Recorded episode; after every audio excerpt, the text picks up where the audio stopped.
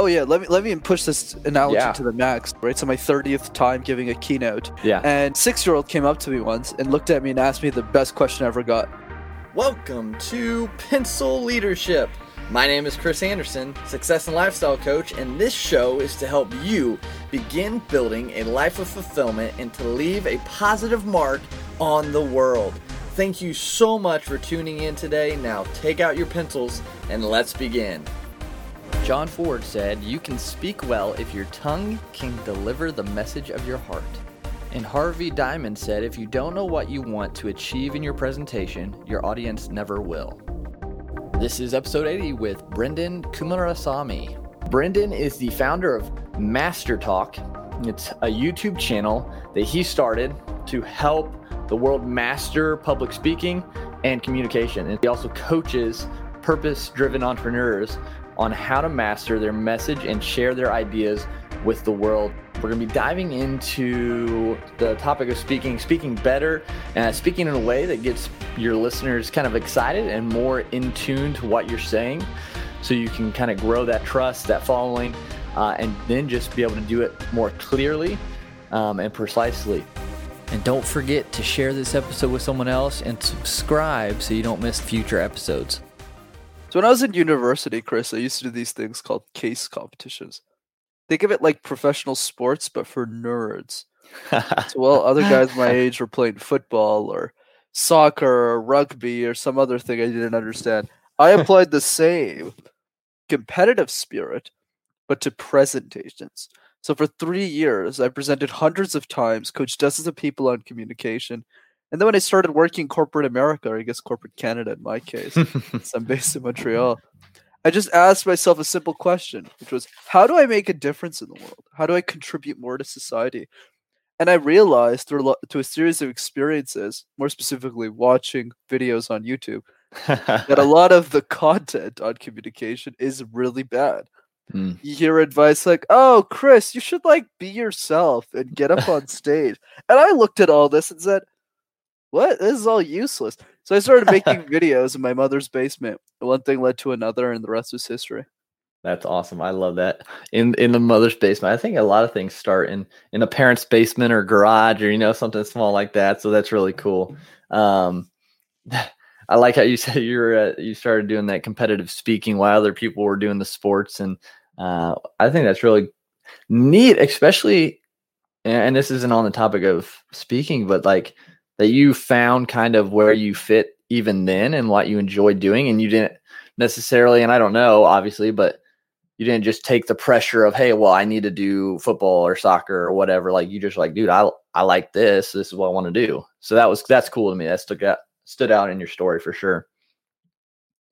So you you started the youtube channel uh from your mom's basement. Um how was that? What was that like starting out Scary, let me Yeah. tell you. Especially, especially in my niche. You know, I started Yeah. the channel when I was 22, wow and a lot of communication experts in my field are PhDs or master degrees. yeah people. So they got, you know, they're or late 20s at the youngest. Uh, the median age is more 40, 50, I would say, if Wow. I if I look at most people in this space. So very intimidating. You know, I started coaching executives when I was 23, Chris. So I had a lot of uh, a lot of insecurity when I when I started. So I, I think for me, the tip that I would give people is this idea of if you're very clear on who you're serving and what you're trying to achieve, it's a lot easier to stay motivated Mm, right? So the question I always ask people is who suffers from your inability to take action every day? mm, So every single Yeah. day that you watch Netflix and you don't do the thing, whether the thing is a cupcake recipe, it doesn't really matter Right. what the thing is, right? Every single day, just be be clear, hundred percent crystal clear on who that person is. Literally meet that person. mm. I understand it. Understand what happens when you don't make videos, when you don't make content, when you don't make recipes or cupcakes for that person. and I think it's a lot easier to take action. Yeah, I think that yeah brings more weight to the situation and and thinking that you're letting someone down or you're you're not showing up for those people. Uh, and that's I think that's a really big thing because and just like pencil leadership and what I do, like we have so much potential and uh we oftentimes don't take action on that and until it's uh, we have the duty though to do that like because there are people out there that if we don't take the action, we don't grow whatever it is that is our potential, those people are not going to get that connection from us. They're not going to get that um, experience and we're not going to be able to help them. And so that is a whole chain reaction of just uh, unfortunate circumstances because we don't take action.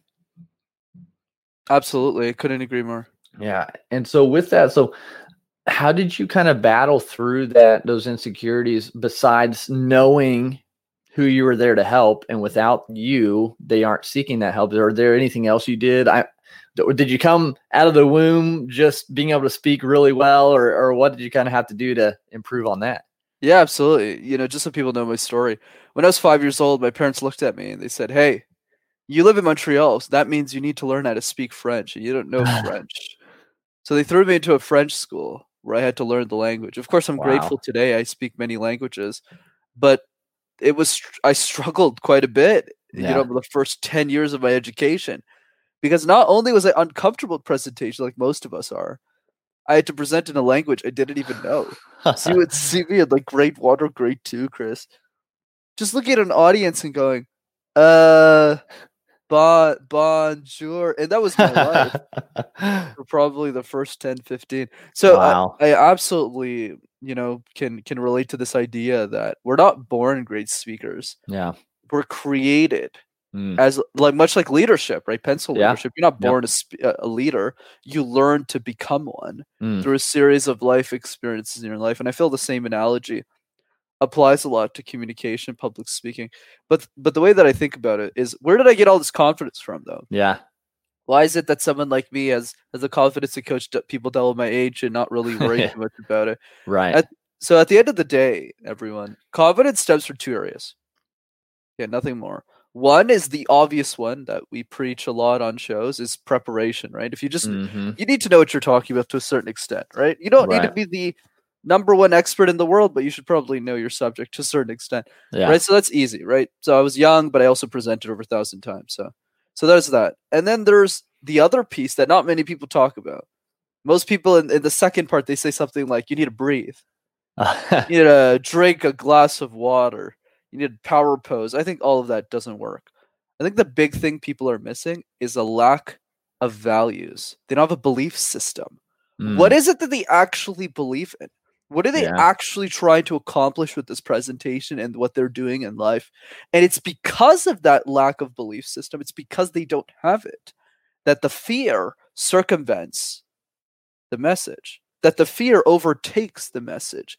Where when we give a presentation, we go, Well, I don't want to give this presentation. I'm scared. I don't want to do it. Whereas the people who actually end up doing it, the people who actually end up taking action, their belief system and whatever it is they believe in is so strong that they go, I don't really care if I'm scared of public speaking. I still am, but I- I'm going to make my message much more important than the fear. So, a good Mhm. analogy I like to use. Oh, sorry, did you want to add? no that's great i love that Oh, thanks, man. So yeah, so the analogy I like to add is let's say there's a boxing ring. Right? So on one side of the ring, you have your fear. The fear is mm-hmm. always going to be there. It's always going to be in the ring. And on the other side of the ring is your message. The point of the story is that make sure that your message gets the knockout punch every single mm-hmm. time. Right? And if you operate under that mentality, I think you'll always be successful with with communication, public speaking, or really anything that you do.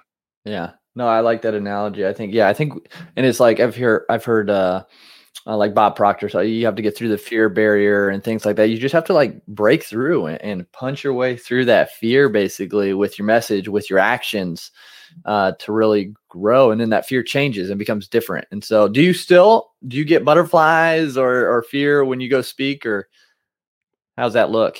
Absolutely. You know, Yeah. there's there's always new audiences or new groups I have to speak to. I mean, this year has been quite interesting. I had to I had to virtu- I had to literally pivot from a full speaking calendar to a one that I'm giving in my mother's basement. That was, so- so that was very different. You know, I had to put a suit on and get all these lights and Yeah. I had to reinvent the way that I think about speaking. But but I think the idea is simple, right? To add more granularity to the fear piece. I'll Mhm. use Brene Brown as an example. I'm sure Yeah. everyone knows her work and she's an expert on vulnerability, but she's very open about it in public. Also, about is when she started speaking, she hated it. right? She's a PhD in social work.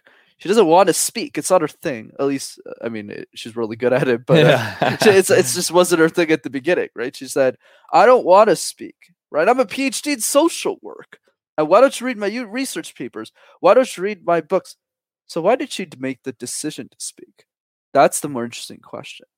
And the answer is simple. She had a choice to make, and the Mm. choice is understanding that most people in the world will not consume her research papers, will not read her books. Some of them are single mothers with seven kids. Look, it's not their fault, right? She, she she has other other priorities in her life. So Brene has to make a choice in that moment. That choice is: Do I leave my knowledge for the academic world and for all those rich, fancy people to take advantage of, or do I spend 15 minutes out of my life to make a free video on TED or multiple so that maybe that single mother will get to see the video. It's not about saying, oh, uh, fear is this weird thing you got to get past. No, it's about making a choice. Yeah. In the same way, Brene made her choice and said, I want the general public to learn this information. In the same way, I made the choice to simplify my knowledge so that a fifth grader understands my information whenever I speak on a podcast or the show that I have. The people on this call, the people who are listening, Chris, need to make that choice too. And I hope Yeah. they choose wisely.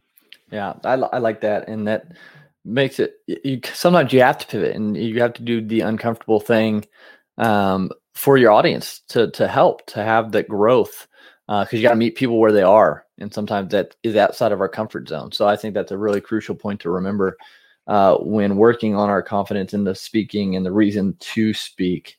Um, and so what? And you you mentioned now you had a pivot, and this is kind of still haven't dug into uh, creating a better speaking stance for excitement. But you said you transitioned from full calendar to speaking virtually. Was so speaking in person, and I'm sure maybe speaking in person versus speaking virtually. How is that different, or are there many differences?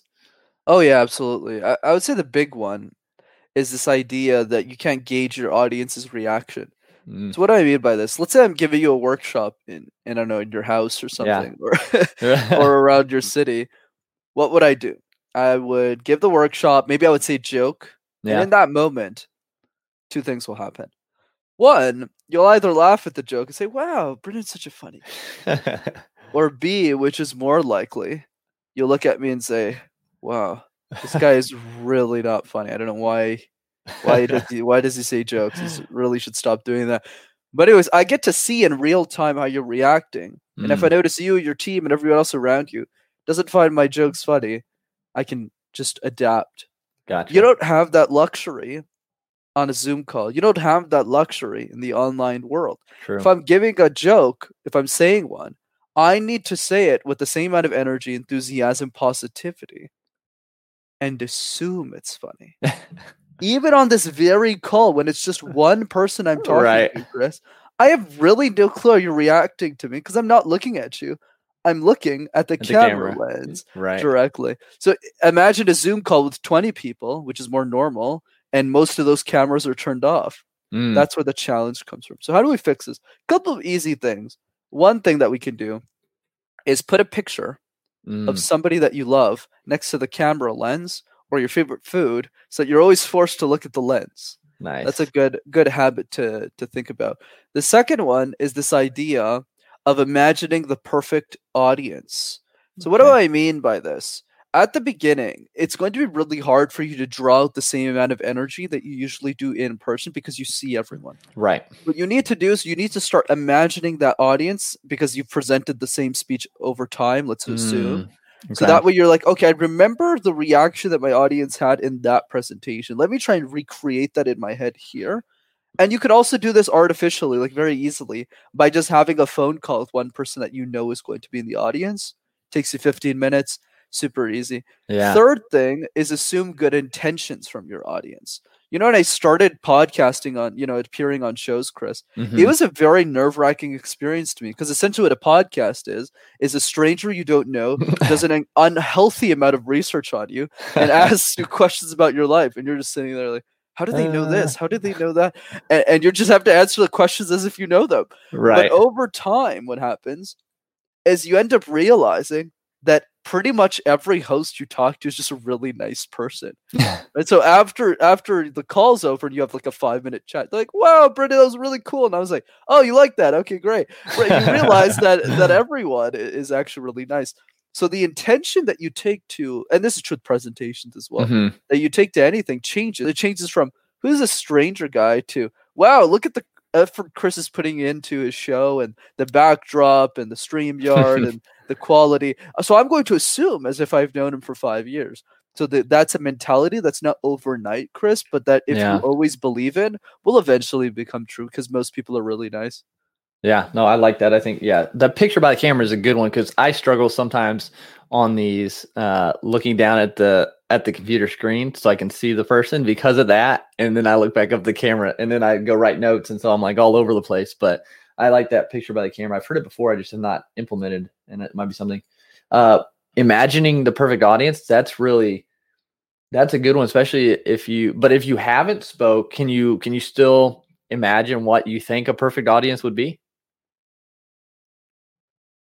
Here's the thing. In my opinion, the only way to do it is you need to have at least presenting something offline, Mm, right? So my assumption with this, or else the trick doesn't really work, yeah. is this idea of offline presentations are always going to be easier than online. Like it's a lot easier for Yeah. me to speak to with a lot more energy if we're in the same room versus I'm literally alone in a basement right now. yeah. right so it's it's more challenging for me to Yep. draw out that so what i do is i is i picture other conversations i bring that energy back here with the realization well obviously it's easier for me because i have a youtube channel right. Right. so i'm always imagining that audience so when i bring it back here it's easier because i actually see you this time Yeah. but for for most people it won't work that way for for most people it's saying okay i gave this presentation at work in person six months ago so now i could remember the energy i could let me try and bring some of that back into this presentation Absolutely. That that's a great great tip. And I'm sure most people have presented in some way that they can recreate that in their mind, I'm sure. Um and then the last one was assuming the good intentions. I think that's a good one too because I yeah, the majority of people I think they all understand or have the fear of speaking. So when they see someone speaking, I think they have a little bit more empathy to them for the most part. So I think that's a good one to to remember. So, so with that, so now we're we're kind of we got this this mindset, whether it be virtual or in person, on on how to kind of think and how to kind of position ourselves with speaking preparation and and knowing your values to have that energy. How do we speak in a way that gets other people listening excited and kind of wanting to trust and be on board with what we're speaking about? Here's the secret, and it's not really a secret. It's this idea that you need to present the same idea over and over Okay. and over again until you don't want to. And I'll give you the best example Tony Robbins. yeah. And a lot of people admire Tony Robbins. They forget to realize that he's been doing the same seminar for 40 years. Wow. 40 years. That's Longer crazy. than me and you have been alive. Yeah. Right. Yeah. That's how long Tony's been doing. And it's not to knock on Tony. That's what makes Tony incredible Mhm. as a speaker, as a facilitator, because he's always doing the same one. That is crazy. And that's true with his podcast appearances, with all the stories he tells. It's over and over and over again. And that is how you refine your Mm. ideas. If you try and talk about everything and be everything to everyone, one episode you're talking about bakeries, the other episode you're talking about something else. Yeah. You're you're not going to be able to refine that single idea. And that's a mistake most people make in general. And it's not really their fault if they're at school and Mhm. they have nine different presentations. Well, I mean, it's not my fault. I mean, it's it's the Right. school who's telling me to do nine different presentations. And if we're at work, our projects change all the time. So the only way to figure this part out, in my opinion, because there's no joke that's going to save you, right? There's no trick, there's no hack. Right. Right. It's about saying, okay, I'm Chris, I'm the host of Pencil Leadership. What is the one presentation that I can do repeatedly? Yep. And for you, the answer is simple. It's your own podcast. Yeah. You need to promote it. You need to make a presentation. What is pencil leadership? What are you trying to Yep. achieve with the show? Who are you trying to spot, inspire? Exactly. And that's a show. Uh, sorry, that's a presentation. You can use verbatim. Like you could use Mhm. that at any chamber of commerce, any local university, yeah. any conference you speak at. It's always the same thing. No, I love that. That's a good point. Yeah, and that's what I've been thinking. Like because I've wanted to get into like more public speaking, and I've been getting on podcasts to kind of start that. Um, and I was like, okay, so uh, the big one is pencil leadership, like the five traits. So doing that over and over. That's that's a cool thing that um, we need to just keep have an idea and present it over and over and over. Oh yeah, like I'll even use myself as an example, right? These aren't the these aren't the first times I'm answering these questions, Right. right? So the first time I got the question, "Hey, Brendan, where does the fear of communication come from?" I kind of go, "Uh, well, I, I don't really know. I guess it's uh, let me read a book and uh, get back." But after it's you know the I don't know the hundredth, two hundredth time somebody asks me the question, then I go into this monologue about. We need to understand that blink at a Brene Brown. It's all a choice. We need to make a cho- Yeah, it's a lot easier for me to answer the question, not because I'm more important, not because I'm more special, because I'm willing to repeat the same idea over and over and over Yeah. again until it hurts. Yep, it's it's like a muscle memory almost, almost like you if you were in a sports. So like soccer, football, throwing a football or kicking soccer ball, like it's a you do it like at first, like you're terrible. Like when I first oh, played Oh, yeah. soccer, like I'd kick the ball and it would go who knows where, and then it's just practice, practice, practice, and then it's almost like you don't even think about it. And it's the same kind of thing with speaking on a certain topic uh, or having a certain presentation. Absolutely, I completely agree. That's awesome. So that is that's that's the is that the singular thing that helps us kind of increase that excitement. Obviously, the energy you bring um, does as well, but that's kind of the big one. Is just kind of repeating the same story so you can continue to refine. Absolutely, but I'm happy to add more layer to that. Sure. So, so let's explain why that is the case. Because I get this question a lot, right? People ask me, "Oh, Brendan, how do I get my audience to be engaged?" And I always reply with, "How many times have you given this presentation?" They go, two.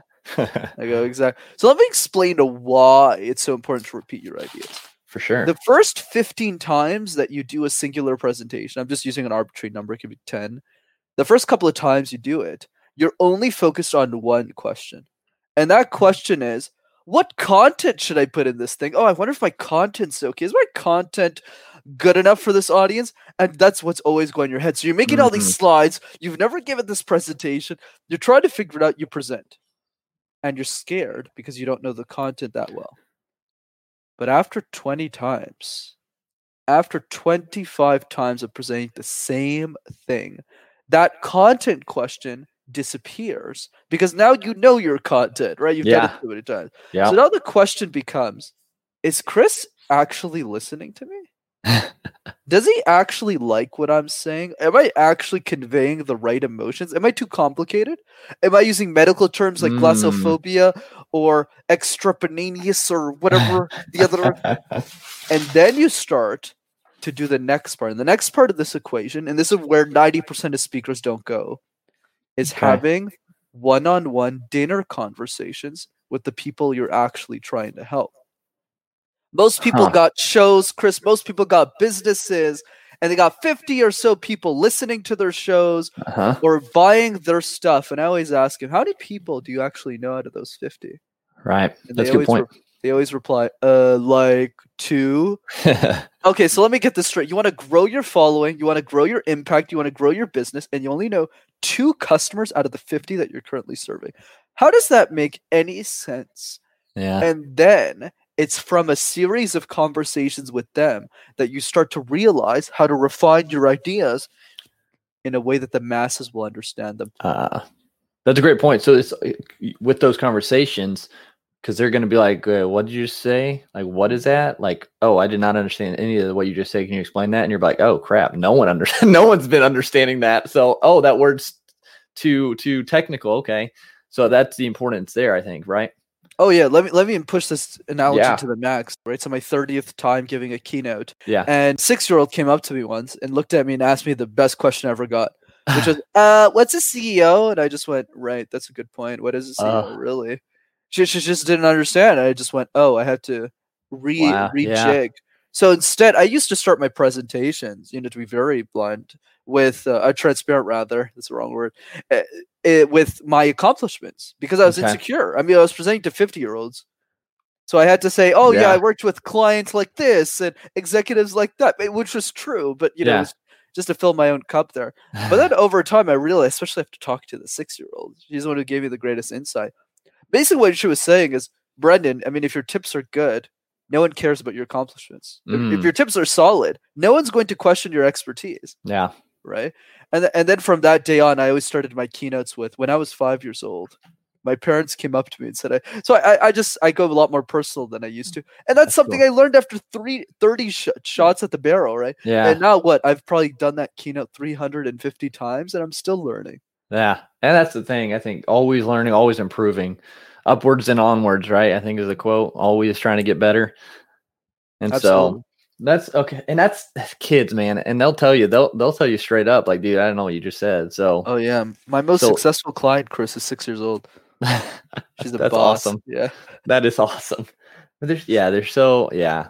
But I think with that having and those one-on-one conversations, and even if it's not you sit down for lunch, but you like just reach out and be like, hey, like what did you think? Like, can we have a call? Like, can we just can I just pick your brain on on what what was good, what was bad, or go over it or or whatever, just to get insight.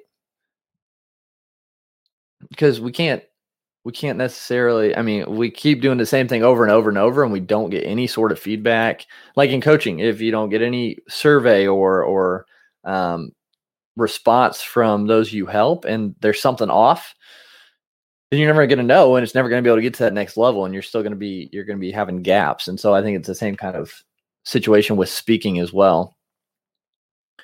Is there a way that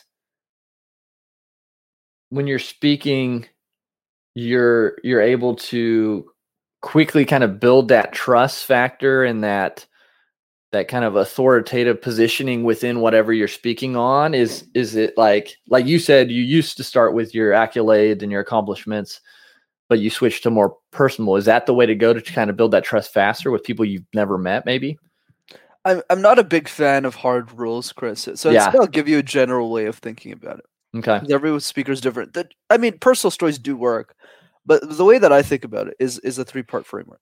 okay For the first part is what's your key idea? If you were to summarize your entire presentation in one sentence, what would the sentence be and why? Mm, So in my case, the sentence simple. I believe, much like leadership, anyone can master public speaking. It's not something you're born with; it's something that you're you you you become through a mhm. series of experiences. There's two sentences there, but you get the idea, right, right? sure. Like, how do you how do you summarize your your entire presentation? yeah By the way, if I convince you of that sentence, then I then I deem it to be successful. You'll watch the videos, right? You'll you'll go to Toastmasters. You'll have the discussions you need to do. You'll take action on public speaking Mm, because I convinced you that anyone can do it. But if I don't convince you of that, like I, I I'm not successful. So same thing with you and your ideas and everyone who's listening. What is that key? mm, What is that key that opens the door to your ideas? Okay. After that, what's the second part? I just invented that. That's cool. Key to the door. I have to write Nice. it down after. there you go But anyways, uh, part two is now that you have the key idea. The next question is not what personal story should I put in here, but rather saying, what is the best way of defending that idea based on your skill set and what you're comfortable with as a Mm. speaker? I'm an extra extrovert, so I love to yell. Right, that's why I'm very loud on shows, like a Gary V is. I'm just a lot Yeah. less crazy, I guess but but I think the idea is is simple, right? Is how do you communicate your ideas it, that is authentic to you? So a Mm. lot of introverted people like Coach, who are much better than I am, they would say things like, uh, you know, Brendan, I actually like this stat. I'd rather use this instead, or or this analogy that I never really would have thought of. And yeah go, wow, that's really good. Why don't you do that? And then the third part is just reiteration. Are the ideas that you're defending, or are the tactics that you're using to defend your ideas that you're trying out working? And if so, why? And if not, why? Mm, So that way you can reiterate. So, for example, what I learned, using myself again as an example, over time, there are some attributes, there are some aspects of the toolbox, or the speaker's toolbox, as I like to call it, yeah that I'm just better at than other things. The first one is this idea of just being funny, right? I just like being a very, very casual and easygoing, even if my coaching programs are extremely intense, yeah right? That it's just the way that I think about public appearances. I'm a lot more casual. I like to be fun, and I also like to be classy. I like putting high quality suits on. That's just my thing. yeah But for somebody else, or like a Seth Godin, right? You know, he puts like purple ties on all the. But for you, as you cultivate, as you get better with that key idea, your public speaking identity will start to develop, Mm. and then you'll become unique. That's awesome. And and I think that's those are good good tips for sure. So like figuring out how you can summarize that uh presentation in the one or two. So if you have like a lunch and you're trying to present in a quick manner, like that's a simple way to send that message. And then how can you authentically kind of defend that, like you said? Uh, and then reiteration. So is what you're doing actually working. Um, so those are those are really good good keys for sure that we can start implementing when we're speaking. Um, and, and I, I assume this answer, but where would you suggest people go to start improving their speaking? Obviously, you have a program. There's Toastmasters, I know, or those are the big ones. Yeah, I'll give you. I'll give you three parts. Okay. Yeah. So, so the idea we need to ask ourselves is when is the right time to get a speech coach? Mm, Every speech coach is going to give you a different answer. I'll give you my perspective. yeah. take it with a grain of salt. I think at the first step of this journey is asking yourself why you want to master the skill. Why is public speaking important to you? And trust me, it is to a certain extent. yeah. It might be the relationships with your family. It might be you're a big CEO and you're giving presentations. And then find that correlation. And then within that first step, I would encourage you to watch a lot of free content. Whether that's my videos, whether it's somebody else's videos, just start consuming public speaking knowledge get acquainted with it, whether it's Dale Carnegie's work, really anybody. Mm, Part two is I would recommend building an accountability group of people who are interested in communication, public speaking. So that would be your. I recommend Toastmaster because it's very inexpensive, yeah. right? It's eighty bucks a year. It's not. It's not crazy or anything. Right. Or you could just build your own group, like I did many years ago when I started speaking. It's really up to you. But the other thing I'd recommend for Toastmasters specifically, the, old, the it's not really an issue, but just something to keep in mind. The best speakers of the club will never stay in the club because public Mm. speaking is a highly monetizable skill. So that's why I recommend, you know, the ideal combination for people on a budget that I recommend is take my free videos because I coach very very high level people yeah. take but I I share everything for free. So Yep. you take that, bring it to the Toastmasters Club. So then everyone gets access to the best speaking tips, and then everyone becomes a better evaluator, and then you'll all get better within Mhm. the club. So for me, I, I see myself really as a synergy. And the third part is is if you have budget. So if you're somebody who Right. is ready to invest thousands of dollars into speech coaching, these are generally what I've seen in the space, anyways. Executives, like company executives, people who want to go up to like C-suite level, like CIO, CEO kind of Yeah. deal, or they're purpose-driven entrepreneurs, or they're podcasters who like want to be the next Lewis Howes, Larry King. Yeah. Th- those people, those people come to me. That's usually how awesome. it works. So, th- but so I would say, in other words, most people I recommend Toastmasters, free content, learn, and then after when you're ready to when you're ready. yeah, do that. That's awesome. Those are good. Yeah, that's great. So a lot of lot of good information today. Um, and I appreciate that just from confidence to how to do virtual speaking even. Um, and then how to just increase that excitement in what you're talking about to your audience and then where to go when you're really starting to take it serious. So I, uh, Brendan, I really appreciate you being on today and sharing all that. Um, before we go, there's a couple things. First, I always ask my guests. Uh, the fifth trait of principal leadership is that we're all created unique and with a purpose to leave a positive mark on the on the world. So, when everything is said and done for you here on Earth, what do you hope the mark you left is? You know, when I started Master Talk, I never really had that in mind, Chris. But over time, as I started making videos and I started seeing the impact, Mhm. I realized the following Dale Carnegie was an incredible teacher, but the issue is he was born in the wrong time period of history. Mm, He couldn't guest on a podcast like we're doing right now. He couldn't make a YouTube channel. He couldn't voice his impact in the way that we're supposed to learn communication and building relationships and public speaking, which is through conversations like this where you actually see me speak well. Well, at least I hope yeah. and that's the point I'm driving is once I realized that and I through a series of random serendipitous events, I became the youngest professional speech coach in the world, that I realized that it was up to me to democratize the entire thing in a way Dale couldn't 50, 70 years Mm. ago. So that way my hope in this world is that I become just as successful as him so that when I die, people can learn from me forever. Yeah, I love that. Yeah, and being able to keep yeah, have that just evergreen no matter what, like always being able to help people way past when we're gone. I love that. Uh, and so thank you for sharing that. Um, where can people connect with you and learn more, get your free content and uh, just yeah, see what you're doing?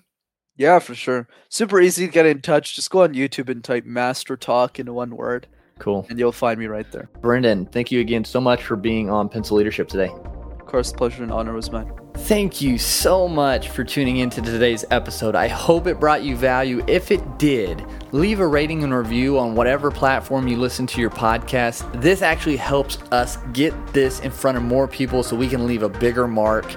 And then share this with someone, someone that it could bring value to so you can make a difference in their life as well. Now let's go out and be pencil leaders.